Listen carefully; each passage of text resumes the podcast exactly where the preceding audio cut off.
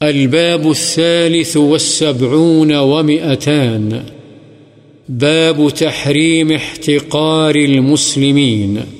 مسلمانوں کو حقیر جاننا حرام ہے۔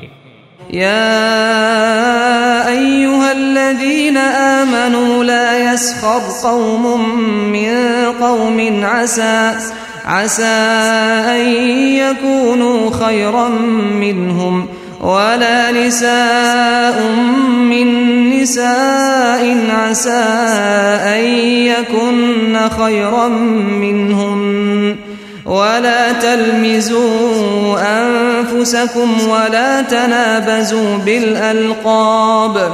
بئس الاسم الفسوق بعد الإيمان. ومن لم يتب فأولئك هم الظالمون. اللہ تعالی نے فرمایا، اے ایمان والو کوئی قوم کسی قوم سے استحضاء نہ کرے۔ ممکن ہے کہ وہ لوگ ان سے بہتر ہوں اور نہ عورتیں دوسری عورتوں سے استحضاء کریں۔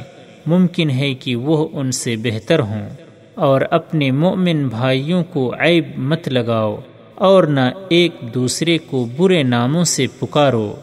ایمان لانے کے بعد برا نام رکھنا اللہ کی حکم عدولی ہے اور جو توبہ نہ کریں بس وہی لوگ ظالم ہیں۔ ويل لكل همزة لمزة الذي جمع مالا وعدده۔ نیز اللہ تعالی نے فرمایا ہر اس شخص کے لیے خرابی ہے جو طعنہ زنی کرنے والا عیب جو اور چغل خور ہے۔ وعن أبي هريرة رضي الله عنه أن رسول الله صلى الله عليه وسلم قال، بحسب امرئ من الشر أن يحقر أخاه المسلم. رواه مسلم وقد سبق قريبا بطوله.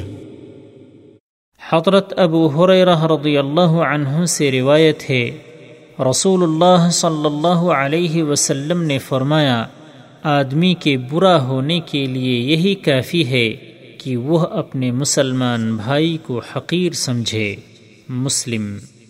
وعن ابن مسعود رضي الله عنه عن النبي صلى الله عليه وسلم قال لا يدخل الجنة من كان في قلبه مثقال ذرة من كبر. فقال رجل، إن الرجل يحب أن يكون ثوبه حسنا ونعله حسنة.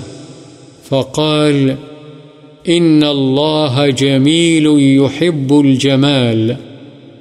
الكبر بطر الحق الحق وغمط الناس. رواه مسلم. ومعنى بطر الحق دفعه. وغمطهم احتقارهم. وقد سبق بيانه أوضح من هذا في باب الكبر. حضرت ابن مسعود رضی اللہ عنہ سے روایت ہے، نبی کریم صلی اللہ علیہ وسلم نے فرمایا وہ شخص جنت میں نہیں جائے گا، جس کے دل میں ایک رائی کے برابر بھی کبر ہوگا۔ ایک آدمی نے عرض کیا، ایک آدمی اس بات کو پسند کرتا ہے کہ اس کا کپڑا اچھا ہو، اس کی جوتی اچھی ہو۔ کیا یہ بھی کبر ہے؟ تو آپ صلی اللہ علیہ وسلم نے فرمایا، بے شک اللہ تعالی خوبصورت ہے۔ خوبصورتی کو پسند فرماتا ہے۔ کبر، حق کا انکار کرنا اور لوگوں کو حقیر جاننا ہے۔ مسلم۔ وعن جندب بن عبد الله رضي الله عنه قال قال رسول الله صلى الله عليه وسلم، قال رجل، والله لا يغفر الله لفلان۔ فقال الله عز وجل، من ذا الذي يتألى علي ألا أغفر لفلان، إني قد غفرت له وأحبطت عملك رواه مسلم۔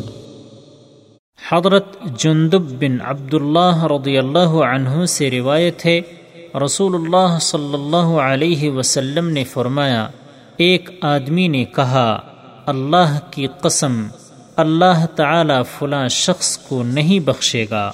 تو اللہ عز و جل نے فرمایا، کون ہے جو مجھ پر اس بات کی قسم کھاتا ہے کہ میں فلاں شخص کو نہیں بخشوں گا؟ بے شک میں نے اس کو بخش دیا اور تیرے عمل میں نے برباد کر دیے۔ مسلم